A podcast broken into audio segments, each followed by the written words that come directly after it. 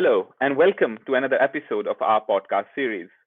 Uh, I am Sohaib, and with me is Amai. This is a special podcast. This would comprise of two episodes. In the first episode, we'll see what a virus is, what is the structure of a virus, what is the category of viruses that are classified as coronavirus. Uh, we'll understand what is the mechanism of its disease spread, why is it so dangerous, and we'll also explore its potential dependency on temperature, humidity, and geographical conditions. In the second half, we'll discuss the detection and steps that we as general public can take in the current situation. To talk about these um, various topics, we have Dr. Varadon Sungnak with us, who is a researcher at the Sanger Institute at the University of Cambridge. Uh, he has a BA from Columbia University and a PhD from Harvard, where he used single cell RNA sequence technology to study the uh, function and regulation of T cells. And uh, he has recently published a paper on coronavirus and SARS like diseases. So we think that he is very, uh, what you call it, perfectly placed to talk about these different issues. And um, before we go a lot in your uh, research, I think it, it is interesting and informative for us to understand what exactly is a virus and what is its structure and why is it so deadly sometimes? So um, a virus, the term that I would use would be an assembly of molecules. So the reason why I use the term assembly is because it's not complex enough to even be considered a cell. So a bacterium would be a cell, but a virus is not. So for a virus, the key component in this assembly is its genetic material, which could be DNA or RNA. And this DNA or RNA could be wrapped around by proteins. So in some viruses, there can be more complex, it can be lipid. And the types of genetic materials and other components that come along with it would classify different types of viruses. The most important part is the genetic material which is a coded message with instruction. And the key message here is that this instruction would be delivered into specific host cell. And once it get delivered, uh, it will hijack the cell and make the cell becoming a little factory that would make more copies of the viruses. Right. And of course, once you have a lot of copies of these viruses, they need to be released in some uh, in some ways. And the most uh, basic way is just a brute force, right? So the virus just kill the cell, explode them, and then the, this copies would get out. And this, this is an easiest way for the virus to get out. But then there are more sophisticated viruses. They just hijack a normal secretion pathway of its target cell. So that's why they keep the factories, the factories alive while continuously releasing the virus um, without disturbing things too much. But at okay. the same time, our system doesn't like this, right? So like we, we want to detect and target the, the infected cells.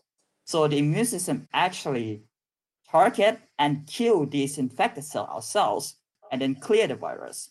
Right. So the okay. way the virus can kill us can be because of virus directly kill the cells or our immune system overreacting to the virus kill our own cell and it somehow harmful to our body. Okay it's very interesting concept that sometimes it's our very own immune system that gets triggered in a way that it leads to the automatic killing of our own cells. Mm-hmm. is it is it uh, very virus dependent as well? Because we see that there are certain type of viruses which are not very deadly and then there are certain other type of uh, viruses which can be very deadly like for example coronavirus. So what is mm-hmm. the um, difference between these different types of viruses? So in the long run it would be evolution right? That determine whether um, uh, a virus survival could be successful or not. So like the more successful virus would be the one that doesn't really kill us and then they spread quietly, right? Like let's say herpes right. virus one, like almost like two thirds of the population have them and most of us are fine and then we just quietly spread them all around.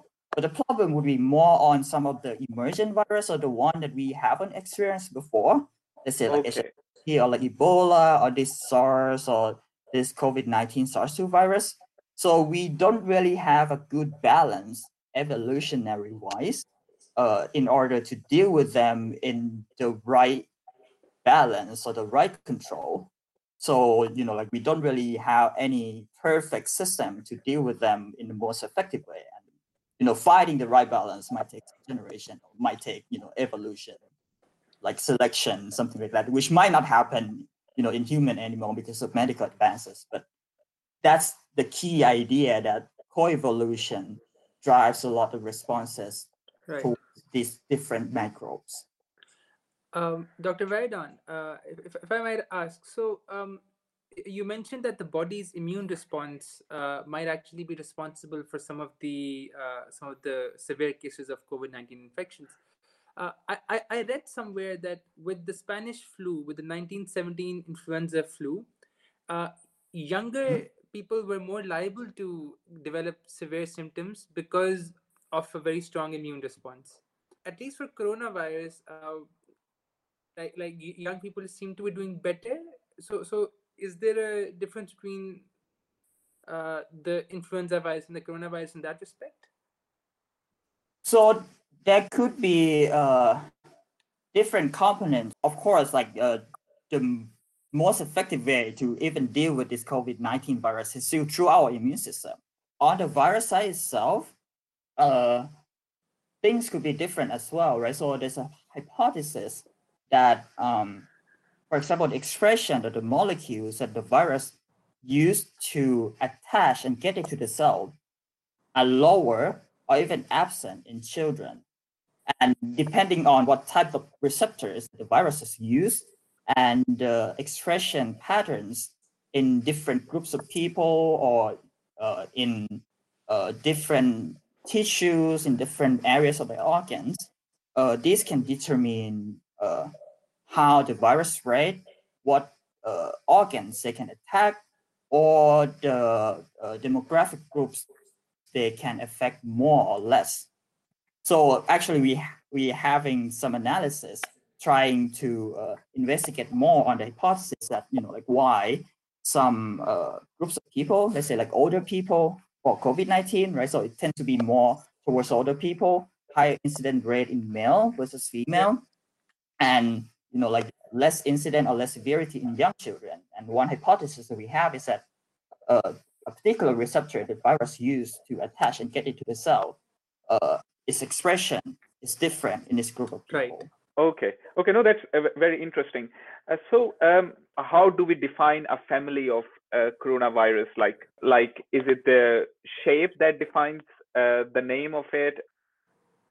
Uh, I think the biggest classification, so we uh, virologists call them Baltimore uh, classification because it's uh, explained by a scientist, Nobel Prize scientist, David Baltimore. So the grouping at the first level would be based on its genetic material. So there are seven groups based on this. So like double-stranded DNA, single-stranded DNA, double-stranded RNA, single-stranded RNA, which is like positive sense versus negative sense, and then retrovirus, uh, converting RNA Hmm. first into DNA. This is the big group, and this is based on uh, the genetic material. And then within this particular group, then it would depend on you know the as I mentioned earlier the wrappings that uh, these particular viruses have. So for this coronavirus, they are uh, RNA, single-stranded with a positive sense. So which means that this RNA can be directly translated into protein. That's why we call positive strand. And then the RNA is wrapped around by proteins. And then there's a, another layer of wrapping, which is a lipid ball. right And this ball has spiky proteins on, on the side. So I, I think uh, you guys might have seen the illustration for this virus as like a ball with spiky things. So, so the specific classification would, would be based on uh, this particular wrapping or decoration that would uh, that they would have on it, which is also uh, encoded in uh, the genetic material. So that's why Okay. just based on the sequences alone, we can actually infer uh, the, the virus's uh, Okay. structure and the components. As far as the this specific coronavirus COVID-19 is concerned, you talked a little bit about um, the way viruses infect cells and their host uh, through different receptors in the cells. And I think this fits in very well with your uh, current paper as well, where you try to uh, find out or try to understand what sort of receptors and the cell machinery is responsible for it. Uh, can you please elaborate on that a little bit? Like, what are these receptors specifically for COVID 19? So uh, the most well-defined and it's not the only one that is uh, definitive as a receptor for uh, the coronavirus uh, responsible for COVID-19 is called ACE2, which is an angiotensin converting enzyme. Uh, and it has other functions related to uh, blood platelet regulation, which is not relevant to a virus itself. So you can see that this is more of like an accidental thing that the Right. virus is this particular receptor for uh, entering the cell. So this ACE2, uh, once we uh, survey different tissues in our body, uh, we found that uh, within our respiratory path, it's uh, highly expressed in epithelial cells in our nose. So this is why we think that uh, the virus can be very contagious because uh, it can target uh, our nasal epithelial cells, and this could be a reservoir for the virus. They get expanded there, and then they can later on uh, entering uh, our lower airways, including lung, causing uh, lung disease, for example, or it can be a center of transmission, right? Because they're in the nose, then uh, it would be an ideal location to spread the virus particles uh, to other people. Right. And one thing that I would like to emphasize is that so far the transmission route for the virus is through droplets, which are uh, the liquid form.